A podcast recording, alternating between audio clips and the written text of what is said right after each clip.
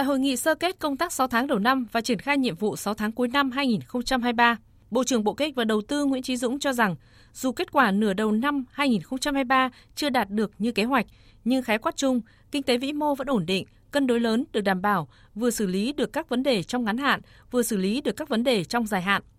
Ngành kế hoạch đầu tư đã hoàn thành công việc lớn, tính chất phức tạp, đáp ứng yêu cầu phản ứng nhanh, chính xác như tham mưu với chính phủ, trình Quốc hội ban hành các luật, nghị quyết, quy hoạch hết sức quan trọng như quy hoạch tổng thể quốc gia, luật đấu thầu sửa đổi, luật hợp tác xã sửa đổi, cơ chế đặc thù cho thành phố Hồ Chí Minh, tiếp tục tham mưu đẩy nhanh phân bổ vốn đầu tư công chung còn lại của các bộ, cơ quan và địa phương, nguồn vốn phục hồi và phát triển kinh tế xã hội ba chương trình mục tiêu quốc gia.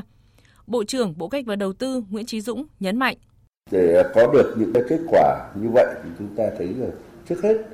là do cái tinh thần đoàn kết thống nhất trong ngành kế hoạch đầu tư nói chung và bộ kế hoạch đầu tư nói riêng. Có một cái truyền thống là phải nói là hết sức đoàn kết, thống nhất cao, trên dưới một lòng. Nên là cái công việc nó trôi chảy và nó rất là nhanh. Thứ hai là năng lực tổ chức công việc của các cấp, từ lãnh đạo bộ đến các cấp vụ, đến các cấp phòng, đến chuyên viên, phải nói là hết sức thiện chiến và chuyên nghiệp. Chúng ta cũng đã được đánh giá là cái bộ một tiên phong trong đổi mới trong cải cách, sáng tạo, cầu thị. Tuy nhiên thì chúng ta cũng xác định đây cũng không được thỏa mãn với những kết quả, không được bằng lòng, mà thấy rằng nhiệm vụ đang còn rất nhiều, khó khăn đang còn rất lớn. Chúng ta phải đòi hỏi về nỗ lực hơn nữa. Bộ Kế hoạch và Đầu tư cũng cho biết còn nhiều lo lắng trước những diễn biến vô cùng phức tạp của nền kinh tế thế giới trong năm bản lề 2023. Đó là những biến động nhanh, khó lường của nền kinh tế thế giới, tình hình xung đột Nga-Ukraine, chính sách tiền tệ thắt chặt, chính sách bảo hộ gia tăng đã tác động ngay tới kinh tế Việt Nam trong 6 tháng đầu năm. Nước ta phụ thuộc vào vốn đầu tư trực tiếp nước ngoài FDI rất lớn, nên khi những biến động bên ngoài như vậy thì tác động rất lớn tới kinh tế trong nước. Đặc biệt là tác động tới thị trường bất động sản, thu hút đầu tư khó khăn rất nhiều, cạnh tranh nhau rất lớn. Trong 6 tháng cuối năm, toàn ngành sẽ tiếp tục nỗ lực hơn nữa với tinh thần đoàn kết, chủ động, năng động, sáng tạo, đổi mới, linh hoạt và hành động quyết liệt, hiệu quả. Góp phần đạt kết quả cao nhất các mục tiêu của kế hoạch 2023 đã đề ra, tạo tiền đề vững chắc cho cả giai đoạn phát triển 2021-2025.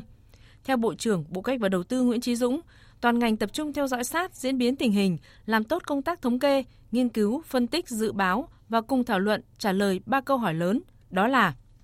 Thứ nhất là khó khăn thách thức chủ yếu của nền kinh tế và doanh nghiệp hiện nay là gì? Thứ hai là phản ứng chính sách mà để mà thích ứng đối với các diễn biến của tình hình thế giới cũng như là các nền kinh tế lớn. Và thứ ba, đâu là động lực để chúng ta đột phá cho tăng trưởng hiện nay? Theo đó thì những giải pháp chính sách nào để thúc đẩy các động lực tăng trưởng cả trong ngắn hạn, trung hạn và dài hạn?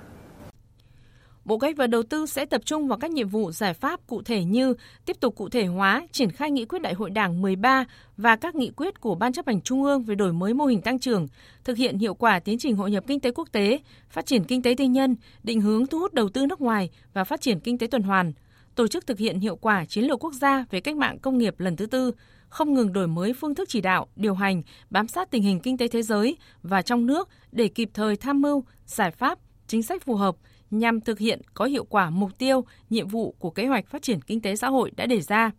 Đồng thời, phát huy tính chủ động, sáng tạo, đề cao tinh thần trách nhiệm của từng cấp, từng ngành gắn với cơ chế kiểm soát hiệu quả, tập trung tháo gỡ các rào cản để thúc đẩy phát triển kinh tế xã hội, thúc đẩy giải ngân vốn đầu tư công và hỗ trợ cải thiện môi trường đầu tư kinh doanh, thu hút vốn đầu tư trong và ngoài nước cho phát triển kinh tế.